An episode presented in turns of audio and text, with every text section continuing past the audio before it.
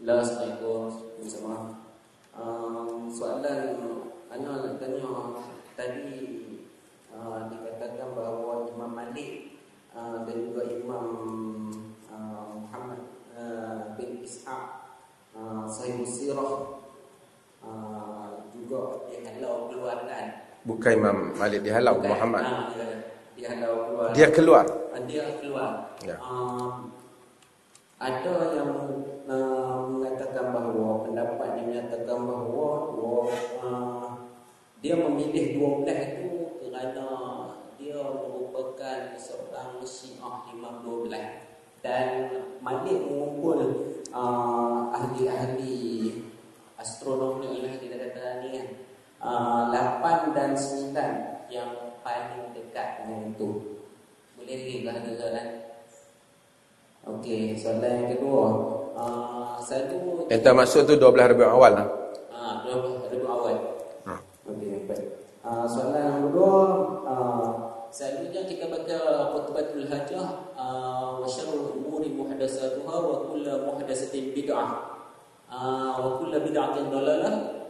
Kemudian yang terakhir tu kebanyakannya termasuk saya bersama sendiri tidak baca wa kullu dalalatin finnar ahmad. Terima kasih. Okey, terima kasih. Okey, tentang Muhammad ibn Ishaq. Uh, ada beberapa pendapat uh, Muhammad ibn Ishaq ni telah jadi polemik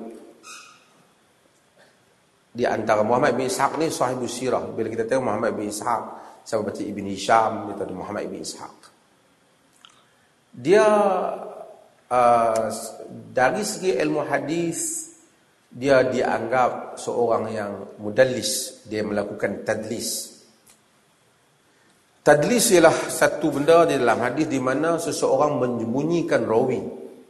Dia skip rawi itu, dia sebut rawi yang berikutnya. Tadlis ni dia boleh ada banyak ada panjang perbincangan tentang tadlis. Cuma bahaya tadlis ni hampir boleh dikatakan semua ulama hadis ada buat tadlis. Tetapi tadlis yang bahaya apabila dibuat oleh orang-orang yang skip rawi yang lemah terus pergi pada rawi yang kuat. Misalnya uh, dia ambil daripada guru A, guru A ambil daripada B. Dia tak sebut A ni, dia terus sebut B. Kadang-kadang tujuan mereka liqtisar untuk mereka meringkaskan, ikhtisar, nak ringkaskan sanad. Kadang-kala kerana mereka tahu bahawa kalau dia sebut guru dia nanti akan ada masalah pertikaian tentang guru dia. So riwayat tak diterima. Kadang-kadang kerana bukan kerana pertikaian, kadang-kadang kerana dia rasa dia lebih besar daripada rawi tu. Misalnya macam ni ya. Dia anak murid senior kepada rawi. Ni mak ni perasaan manusia. Dia tak bohong tapi dia ada ada nilai tu kan. Ada benda-benda macam tu dalam manusia. Dia anak murid senior. Masa guru tu riwayat, dia tak dengar hadis tu. Tapi mari anak murid junior yang hadir dalam kuliah tu, dia dengar riwayat tu. Kuliah hadis ni bukan dia panggil siapa nak main-main walk in, tak boleh. Dia memang ada nama ya. Jadi anak murid tu, dia riwayat mana tu. Jadi bila dia dengar riwayat ni, dia tak dengar sendiri daripada guru dia. Dia dengar daripada anak murid pada guru dia. Yang macam dia juga lah. So dia dia tak mau nak sebut kat nak budak bukan budak apa rawi ni ni. Dia terus sebut nama guru dia. Yang mana sebenarnya dalam kes hadis itu dia tak dengar daripada guru dia, dia dengar daripada perantara. Ahli hadis boleh trace ni semua ni. Ha, dia akan trace time, masa, tempat. So tengok satu ilmu yang amazing. Sebab tu belajar hadis, belajar ilmu hadis. Bukan belajar hadis duk pergi baca hadis kencing berdiri tak kena tempat ni bukan. Itu bukan ilmu hadis. Belajar be- belajar hadis dalam arti kata mempelajar ulum hadis itu. Ha? Bagaimana fun dia punya seni dia art. Dia ini science. Itu dia panggil very scientific. Perbuatan tadlis itu menimbulkan banyak masalah. Apabila satu orang kadang-kadang dia tadlis orang-orang yang sepatutnya kita kena tahu. Mungkin kalau kita tahu, kita kalau kalau dia sebut guru tu saja mungkin jadi sahih. Tapi kalau dia bagi tahu dia dengar daripada anak murid ni, ke guru tu, anak murid ni di sisi kita mungkin tak sahih atau dhaif ataupun lemah ingatan. So, guru tu okey tapi oleh kerana mungkin dia ni dengar salah atau tidak tidak tidak detail. Perbuatan ni dia panggil tadlis. Tadlis ni dia ada cara. Kalau dia kata haddathani fulan, haddathana, dia sebut guru tu terus. Sedangkan dia tak dengar, dia dengar daripada orang ni, ah, dia bukan tadlis lah, dia pembohong. Macam mana dia nak tadlis? Dia kata an daripada an fulan daripada guru tu. Dia tak sebut ni. Betul ya daripada guru tu. Tapi daripada guru tu nak mari ke dia macam mana? Macam kita kata an Abi Hurairah. Kita kata sebenarnya bukan kita daripada Abu Hurairah. Terus kan kita dengar daripada Abu Hurairah. Tapi melalui jalan tu.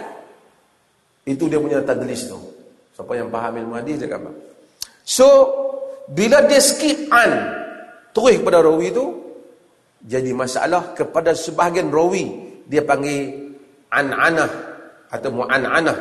An-an beran-an. Dalam bahasa kita berdaripada daripada. Berdaripada daripada.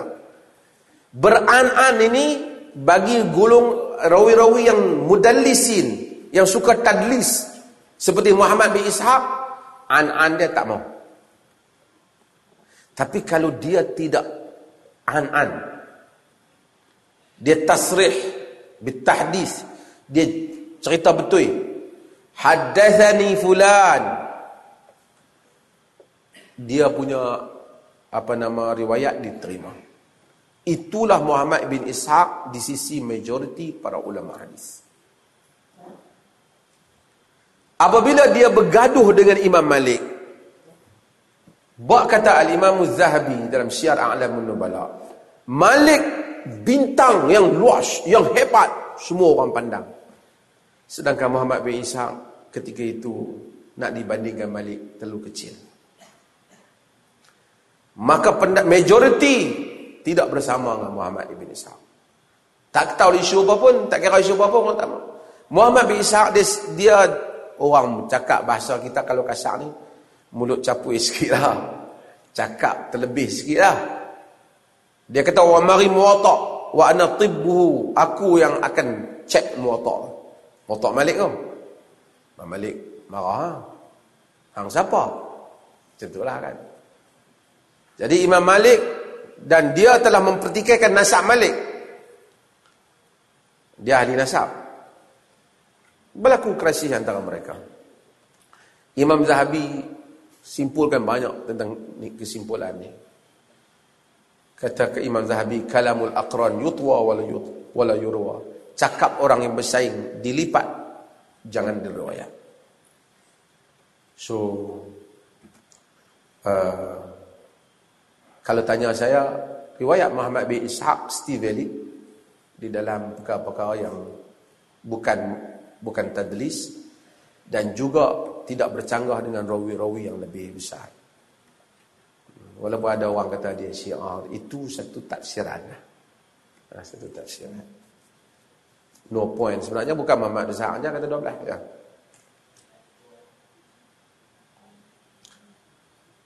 wa kullu dhalalatin finnar riwayat itu disokong tapi sebahagian ahli hadis ada memperkatakan tentangnya sebab itu kadang-kadang kita skip kan sebahagian ahli hadis ada memperkatakan tentang wa kullu dhalalatin finnar itu mengatakan walaupun secara umumnya riwayat itu ya tapi ada perbincangan di kalangan ahli hadis tentang perkataan Okey, ada ada soalan?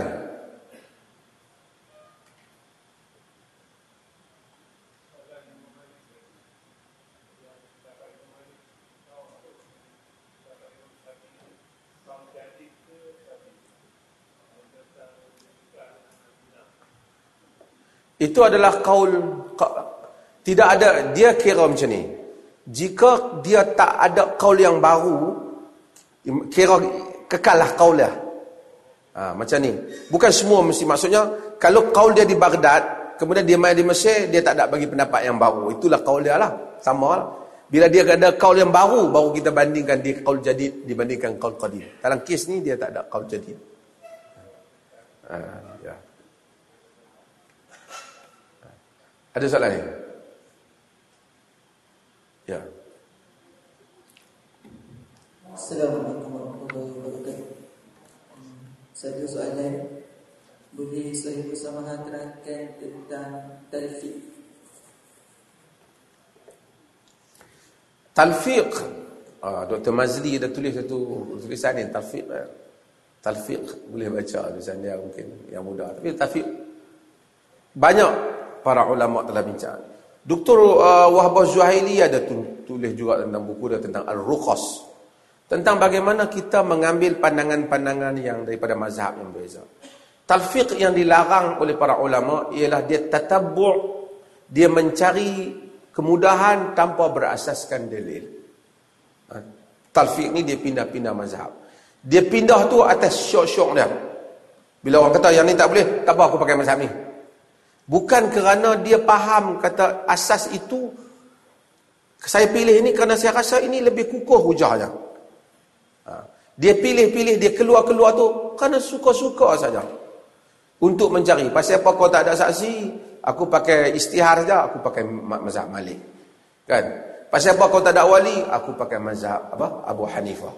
So dicampur-campur apa pun tak ada. Itu yang tak dibenarkan. Adapun keluar daripada mazhab, semuanya telah semua imam telah melakukannya. Tadi saya sebut uh, Abu Yusuf orang kanan Abu Hanifah telah pakai sak gantang Madinah. Kita ada kita ada Imam Syafi'i, Imam Imam An-Nawawi rahimahullah. Banyak pendapat-pendapat dia yang juga sebelum sebelum Nawawi Imam Ghazali dalam mazhab dalam mazhab dalam mazhab uh, Syafi'i. Al-Ghazali juga ada pandangan-pandangan dia di luar daripada mazhab Syafi'i. Bahkan dalam masalah air dia kata aku suka kalau mazhab Syafi'i itu seperti mazhab Malik. Ha? Seperti mazhab Malik dan banyaklah masalah air mustakmal, air macam-macam lagi. Kan? Dan Imam Syafi'i, uh, Imam Imam Imam Nawawi banyak juga dalam kitab Majmu' pandangan-pandangan dia seperti kes yang yang famous yang selalu orang sebut, yang kita juga sebut tentang anjing. Uh, tentang anjing dan dan dan dan, dan, dan khinzir. Imam Nawawi rahimahullah kata hujah berpihak pada mazhab yang lain bahwasanya tidak ada dalil yang mewajibkan bahawasanya kesan daripada khinzir dibasuh tujuh kali seperti dengan anjing. Kerana hadis itu hanya berkaitan dengan anjing. Imam Nawawi menyokong mazhab yang lain. Dalam kes khinzir, babi hanya basuh hilang kesan saja. Tak perlu tujuh kali air tanah. Sedangkan beliau mazhab Nawawi, mazhab syafi'i. Hari ini yang diamalkan oleh orang Malaysia, Bayar zakat fitrah guna duit mazhab Abu Hanifah. Walaupun qaul akhir mutaakhir dengan Syafi'i ada juga. Tapi mereka juga ikut keluar daripada qaul Syafi'i yang asal. Beli barang sana sini tak sebut aku jual aku beli benda-benda yang jelas ini juga mazhab Abu Hanifah. Tengok bola mazhab Malik.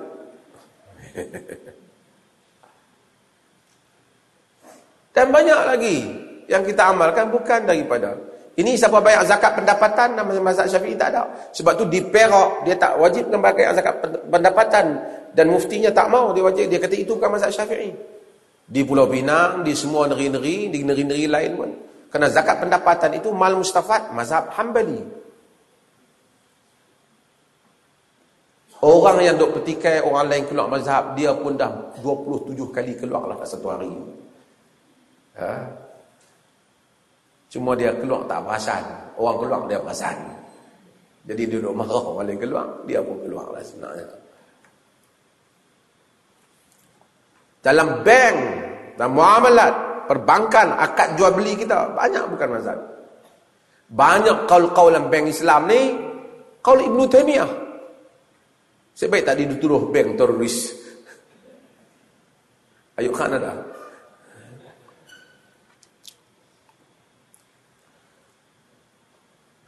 Ada? Ada soalan? Ha.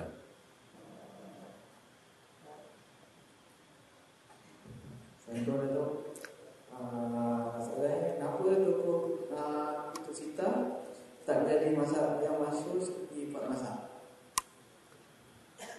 Kutubus Sittah dia, dia dia dia cerita lain. Kutubus Sittah ni dia menghimpunkan hadis. Ha, dia menghimpunkan hadis. Jadi bila dia himpunkan hadis, dia dalam itu ada pandangan-pandangan penulisnya, tapi dia tidak mendetailkan had, eh, dia dia tidak menyebut semua masalah setiap, setiap hadis itu apa kesimpulan hukum dia tak sebut. Melainkan dalam sebahagian hadis kita dapat ketahui kesimpulannya melalui tarajum. Tarajum itu ialah tajuk-tajuk yang diletakkan oleh imam-imam yang hadis seperti Imam Imam, imam Bukhari umpamanya. Imam Muslim dia tak letakkan tajuk apa. So hadis saja dia kumpul. Mukadimah dia ada tapi dia tak buat kesimpulan kesimpulan hukum tak ada. Dalam ya, Al-Bukhari ada banyak tempat juga yang kita tengok melalui tajuk tu kita faham itulah pahaman Bukhari terhadap masuk hadis. Tapi dia tak ada lepas daripada hadis kesimpulan hukum hadis ni dia tak ada. Demikianlah Abu Daud melalui tajuk dia letakkan hadis. Kita dapat kesimpulan itu pahaman Abu Daud terhadap tapi detail masalah fiqh tak ada. Melainkan sedikitlah satu dua perkara melalui tajuk itu. Itu pun dapat dikutip di sana dan sini. Dan ashabus sunan yang dikatakan sunan itu kerana dia mengatur hadis-hadis itu berdasarkan bab-bab fiqh. Ha, bab-bab hukum. Termasuklah tapi dia masuk jugalah tentang akidah pun ada masuk.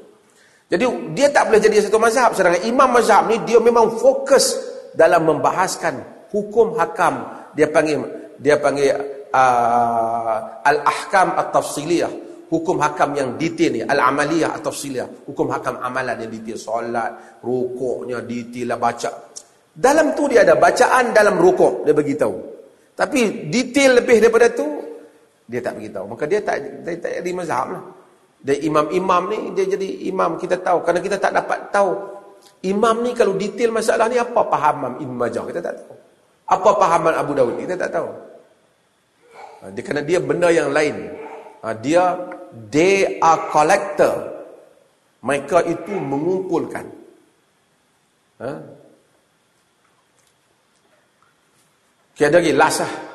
Kalau ada.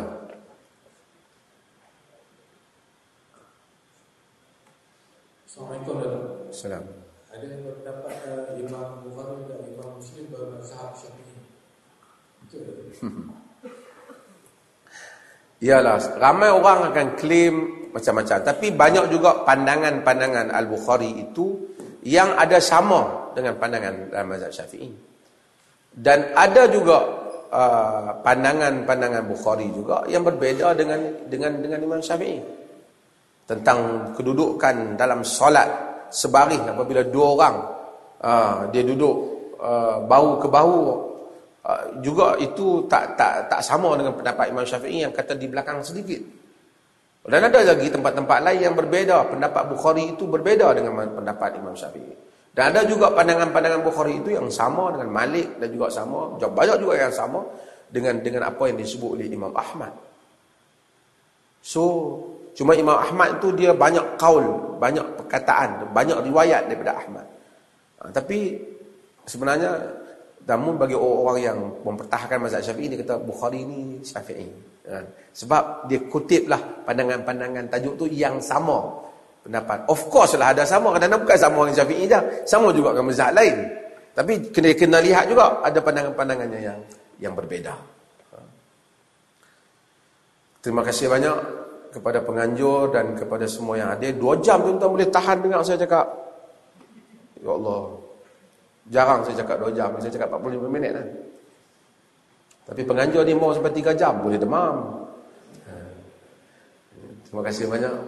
Mudah-mudahan terima kasih banyaklah kepada semua yang menganjur. Fadil Ustaz kita dan semua hadirin sekalian. Sekian wassalamualaikum warahmatullahi wabarakatuh.